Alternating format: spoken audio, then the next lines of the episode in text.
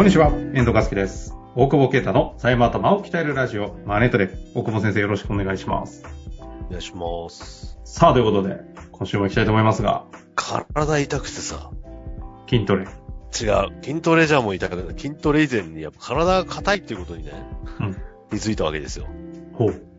硬そうですもん。そう。でさ、いや、な、なんていうの、ストレッチとか、伸ばしてもらっただけだけど、むちゃくちゃ痛くて筋トレしてるよ。変、いや、なんかさ、昨日、あのーお客さんの調査だったの？税務調査。で、そこはさ、なんかその、トレーニングやってるところでさ。で、俺、俺全然、そのさ、関与してないけど、一応なんかさ、調査だから行ったんだ。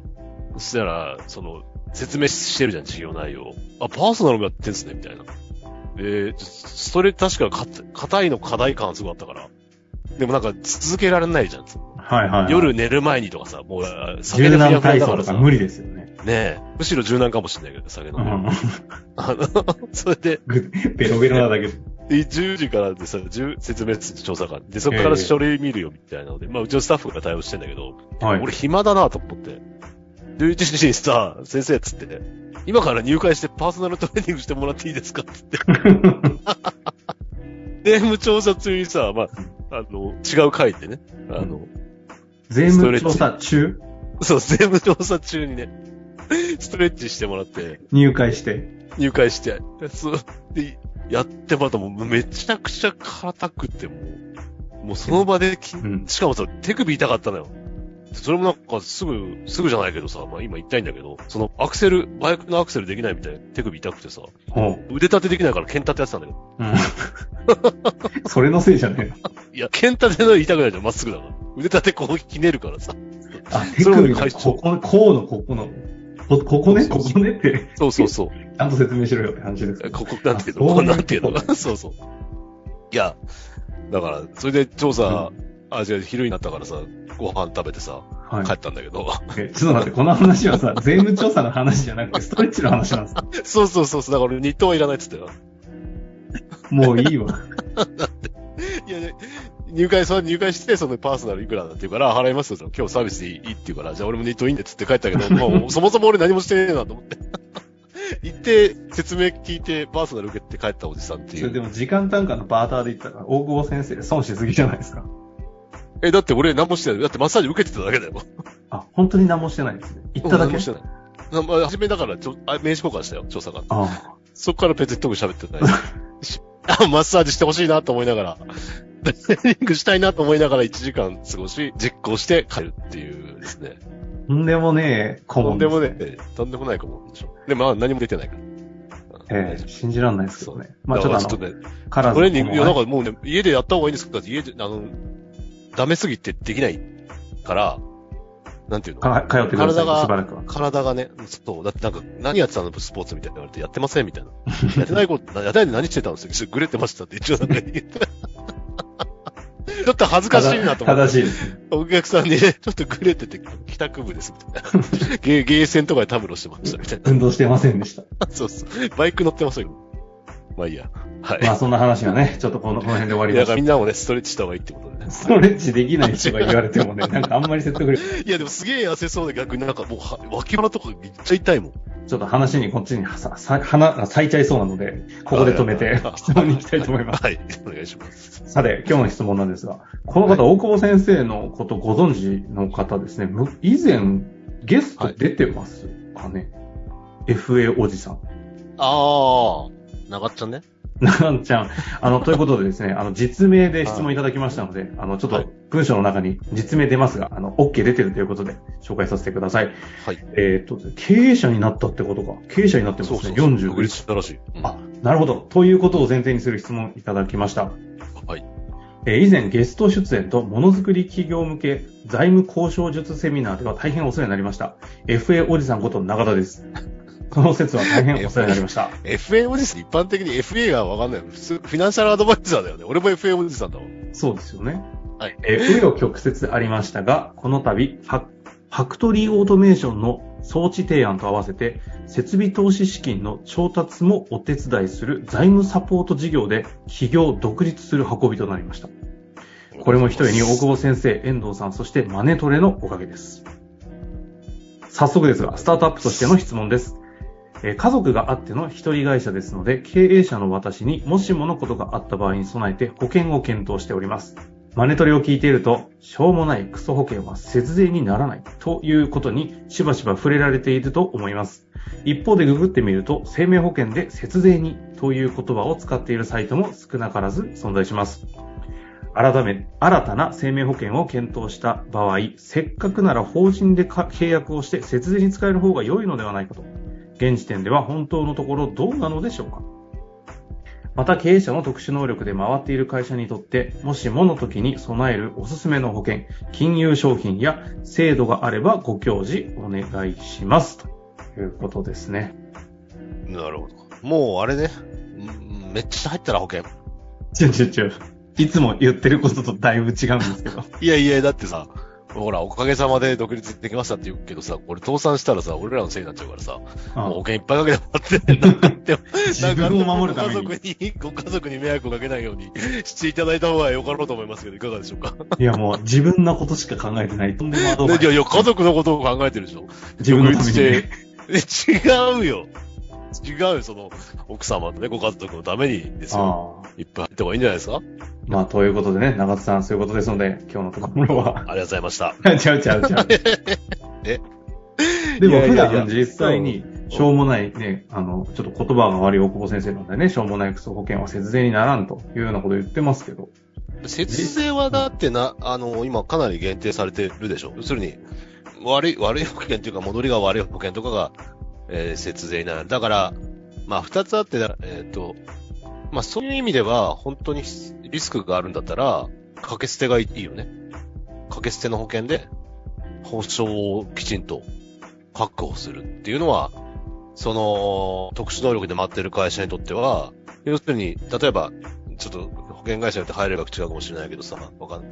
例えば3億入れるって時に、生命保険金がね、わかんない。俺詳しくないから、そうん。いや、例えばの話ね。はい。1, 1ヶ月30万かかりますっていう、積み立て部分があるから。で、うんうん。半損、まあ、半損もなかなか少ないのかもしれないけど、3分の1損金ですとか。っていうのをやって、積み立って最後退職金ですっていうのを狙う。まあまあ一つだけど、これが大して説にもならないって俺が言ってる話で。よくでも、やってる人が多いパターンですよね。多いし、まあだから、本当にこれは一人会社で、そんだけ詰めて、今後の収益も、まあ、特にそう一人だとそんなに、なんていうの、個人の特殊能力に依存するんだったら、変動がない可能性も、まあ、ゼゼロじゃないけど、まあ、止めりゃよかったりするけど、うんうん。まあ、あるわけで。ただまあ、結構財務的には重くなってくるよね、一般的には。この退職金目当てで20何年とかけるってなると。はいはい。っていうことに、っていうのがちょっと問題だろうと思ってて、まあそれ別に全否定してるわけじゃないけど、ただ、万が一にその、もしもの場合に備えるんだったら確実なんじゃないのと思っちゃうけどね。全額損金。だって保険金が目当てなんでしょ積み立てが目当てじゃないんでしょああ。って思ったら、そうじゃない？そう考えるならね。なんで、でもなんかそれってすごい損した気分になるんだ。ね。掛け捨てる掛け捨てだから、やらない。でもだって、じゃあ、じゃあ保証じゃないじゃんって思うんだよ。まあ保証も、だからその辺がうまくコミックスしてやんない、バランスを取るのは、取る、極端な言い方すればでも掛け捨てでいいよねがまず一つで。じゃあ、そのバランス取って、じゃあ万々が一本当にその、なんていうの？あ、難しいなまあ考えたことねえな、保険について真剣な。ちなみに改めて、ちょっと整理として、も普段もお以前もお伝えしていただいてるかもしれないんですけど、そういった、あ例えば3分の1ぐらい半損、半損にしかならないようなうん、積み立てていくような保険っていうのが結果的にそんな、しょうもねえ、あんま意味ねえよっていう、その意味ないのは、ど、ど、どういう意味？意味ないっていうのは、かけ続けられるかどうかだと思ってて、別にかけ続けられて安定した人に、例えばでも、例えば税理士ですと。一人でやる税理士ですと。で、まあ、まあ、それでも何が起こるか分かんないけど、それぐらい例えば安定して、社員もやってみませんと。自分は所得がもう大体決まってます。はいはいはい。そういう人がやるとかだったら、俺は別にそんな否定しないし。で毎月安定して15万でも20万でも保険かけれますと。そうそうそうそう。だったらいいんじゃないのってことですね。いいんじゃないのって思うはするね。その、まあ、そういう意味では掛け捨てで何もなかった場合は損するっていうのは損する。まあ何もなくてよかったねって話なんだけど、本当はいはいはい。うん。なるほど。うん。ただまあ節税ばっか頭いっちゃうと、その肝心の保証とかのところに頭がいかなくなっちゃうから、要は足りなくな、要はでき、節税でやりたいのはこんぐらいしか出せませんって言うと、こんぐらいをかけるわけじゃん。で、積み立つから退職金こんぐらいになるけど、じゃあ保証足りんのみたいな。ちょっと真逆の話してるけど、逆に保険屋じゃないけど、じゃあそれで資金返せんのみたいな。ああ。観点から言うと足りない分はかけ捨てかけるっていうのもあるよ。それは、えっ、と、今までとその真逆のこと言ってるのは、えー一人会社だから。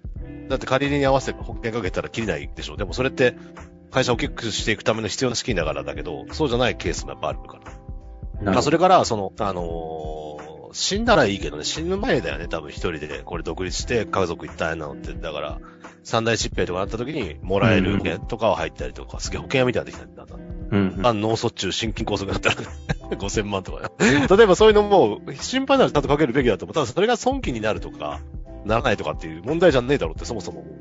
なんかあった時のリスクをどうヘッジするかのそれをどう考えるかなっていう話で、それを、それがありきなんじゃないのって思うけど。えるか確かうん。そうじゃなくてか、わかん、わかりもしないでかけてるからみんないらねって言ったり言ってんの。どうせ、保険会社はもっと売ってくるだろうから。っに。なるほど。ていうイメージですね。だから別に全然否定してないけど、その辺総合的に考えた上で、いや、あの、節税にじゃなくて、その保証としてやるべきだと思う。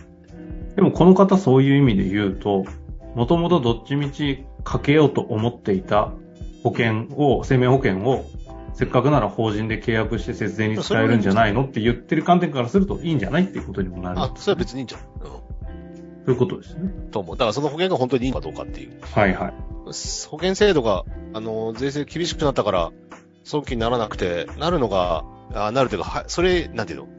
還元率が100%になる保険がほとんど多分ないんで、運用がうまくいってるとか、配当金で別にもらえるとか、まあそういうやつだけなんで、結構損する構造にはなってるよねっていう。節税を実践すると。とは。あとはその、その、最後に言ってる金融商品とか、どうぞ俺最後ちょっと商品のうと思ってたんですけど。そういうのは俺は喋らないので。まあでも金融商品なかなか番組で喋れないですけど、ギリギリどうですか？金融商品とあと、まあ制度で、あの、話せる範囲で、ほら。いや、まあだから、節税になるっていう意味では、まあ節税、うん節税を考えたら運用できないしね。だって利益出るから。ああ。ね。うん。だから海外で回すとか、うん。すげえふわっとしか言えふわっとですね。なかなか、そうね。うまあ、金融商品はね、ちょっと、あの、裏番組でやりましょうかね。ん。裏番組というか、まあ保険絡みでやるなら海外にしかないんだろうなと思うし。うん。まあ日本では入れないけど、日本居住者は入れない。そういうところ。まああとは制度で言えば、だからいい制度ねねことか普通にやるかだよね。いいねこ。なんか、いいですね。大久保先生から、いでこが出てくるなんかちょっとほっこりしますね。振り幅ね。なんかいいな。まあ、投はい資は自己責任なんでね。はいはいでもこの辺は節税関係なく、まあどうやって回すかって話。ああ、いいとこは関係あるけどさ。そう、そんな話だから。まあ、ちょっと原点に変えた方がいいよねって話だよね、その保険については。あうんあ、なるほどですね。まあ、あとはじゃあ、イデコ出たし、ニーサとかその辺を踏まえてっていあ、うそうそうそう、ところですか。ここにさんね。うん。俺全然やってないんだけど。ほんとやらないですよね。よくわかめんない株ばっかりで。え？化けそうな株ばっかりで。未公開株ばっかりで。あの、US のラッパーみたいな。まあでもそういう意味じゃね、そっちも、そちらの方も一つ手、そういうことですよね。まあでも騙されるケースが多いからダメだ。財務見てるから俺大丈夫。ある程度。ああ、確かにね。はい。まあそんなところで、長田さん、また質問お待ちしております。あビール持ってきてください。どういう仲なんですか？はい。ありがとうございました。ありがとうございます。本日の番組はいかがでしたか？番組では大久保携帯の質問を受け付けております。